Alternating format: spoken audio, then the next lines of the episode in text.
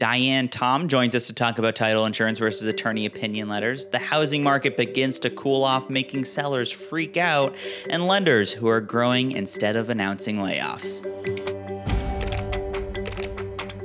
These are your top four stories in real estate brought to you by PropLogix.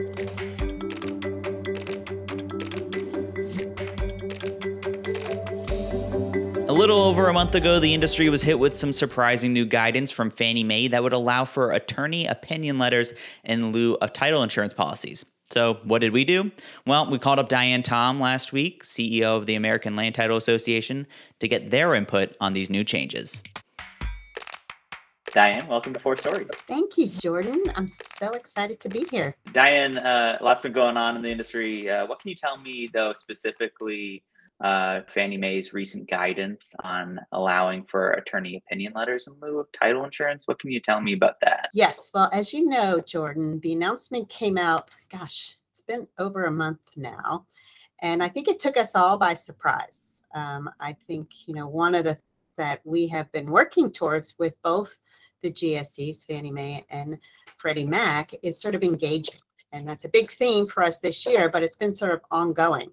As you may know, um, Alta actually has a GSE committee, and um, you know we have met with them regularly. So we were a little caught off guard not to have been um, aware of this on the front end.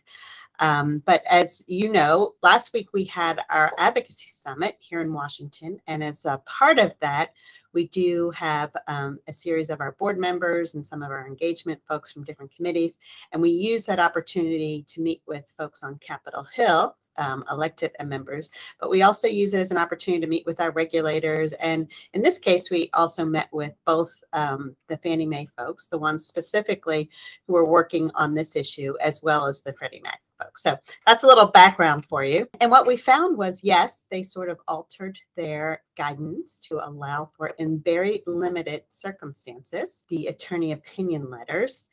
And um, it was to mirror Freddie Mac's um, guidance that already existed that we actually found out. So we gained a lot of new information last week. That has been around probably since 2009. Initially, mm-hmm. we thought that was just in the last couple of years. And it was created again in a very rural situation to sort of um, support some needs there. But um, so when Fannie announced that, um, there was, you know, a lot of uncertainty on our end as to what the purpose was and how it was going to be used. And really, I think at the end of the day, does it really provide the coverage that the ultimate consumer will need? So mm-hmm. we learned from them that they were, again, you know, planning to use this in limited circumstances. There are many sort of reasons, uh, um, ways that when they're not allowed to use it. I think our concerns are that might not indeed at the end be the case. And what we're doing right now is looking at what the att- attorney opinion letters really does cover and making sure that they really understand. So I know that's a long um, answer to that. It's an ongoing effort on an educational piece from our end. And we also had an mm-hmm. Opportunity to meet with the folks at FHFA. And as you know, um, we had as one of our speakers the deputy director of FHFA, who really confirmed the importance of title insurance and what we do.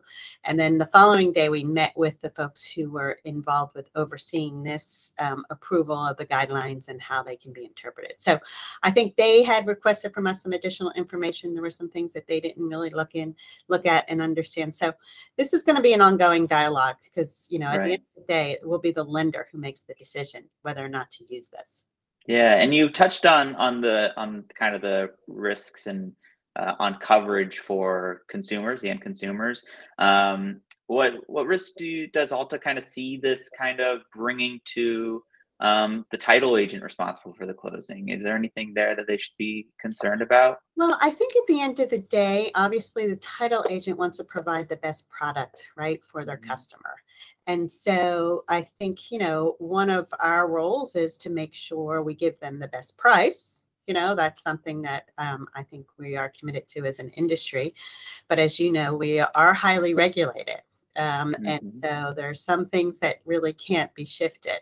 So I think the most important thing we can do right now that will ultimately affect the consumer is educate the lenders, right? Because they're the ones who are going to make the decision and they're the ones who are going to assume the risk by using, you know, some type of coverage that might not have 100%. And so we are putting together, you know, all of our data and information to make sure that we do that properly. Awesome. What are some best uh, best practices that you'd suggest that uh, your members and agents continue to follow? You know, that is a great, great question.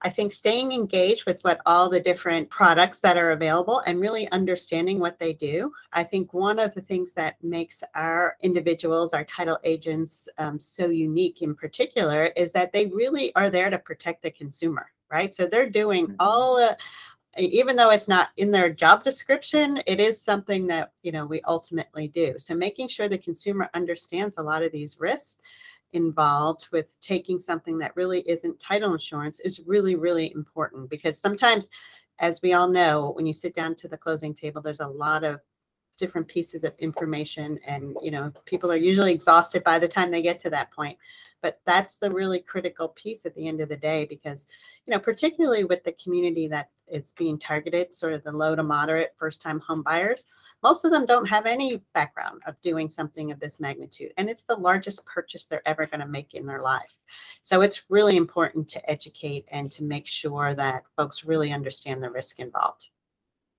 Thanks, Diane. I think uh, I think you answered all my questions, and uh, it's been a real pleasure hearing from you and and talking about this topic. I know a lot of people, so thanks for being here. You're so welcome, Jordan. You know, and I'll just you know share with everybody. It's an ongoing process. You know, we are engaged. Um, the FHFA has asked us to provide them with some data, and we're working on that. And we're working with both the GSEs, um, you know, to make sure that the way this particular um, approach is um, that there are no unintended consequences. And I think that's really the most important piece at the end of the day. 100%. Thanks, Diane. All right, Jordan. Great to chat with you. Have a great day. We've talked about the market cooling down in terms of inventory, competition, and overall sales, but now we get to talk about the biggest thing home buyers care about. That's right, home prices have finally hit their peak. The FHFA's house price index shows that prices rose in the first quarter, but actually began to cool off at the end of April. With that cool down in prices, another story surfaced from Redfin CEO saying that sellers are starting to freak out as the market begins its shift after years of record breaking numbers. Here's his prediction for the market six months from now rates are around 6%, inventory is growing, volume will be fine, and prices are going to soften. Sarasota, where PropLogix' base was mentioned as a market that is more likely to freak out as prices take a step back, along with Tacoma and Sacramento. There's been plenty of stories of layoffs recently, and you're probably tired of me reporting them, but here I am telling you that there are actually some mortgage lenders who are expanding their operations despite the market challenges they face. Geneva Financial and New Western are among many lenders who have grown substantially in the past few months, even opening new locations and offices in different states. So it's not all doom and gloom, which feels good to report after the past six months. That's it for four stories. Real estate news doesn't end here. Follow PropLogix on social media, subscribe and review the show on any of your favorite podcast platforms. Watch behind the scenes footage on YouTube and send us an email at four.stories at proplogix.com to let us know what you think or if you want to be a guest next month. I'll see you next week.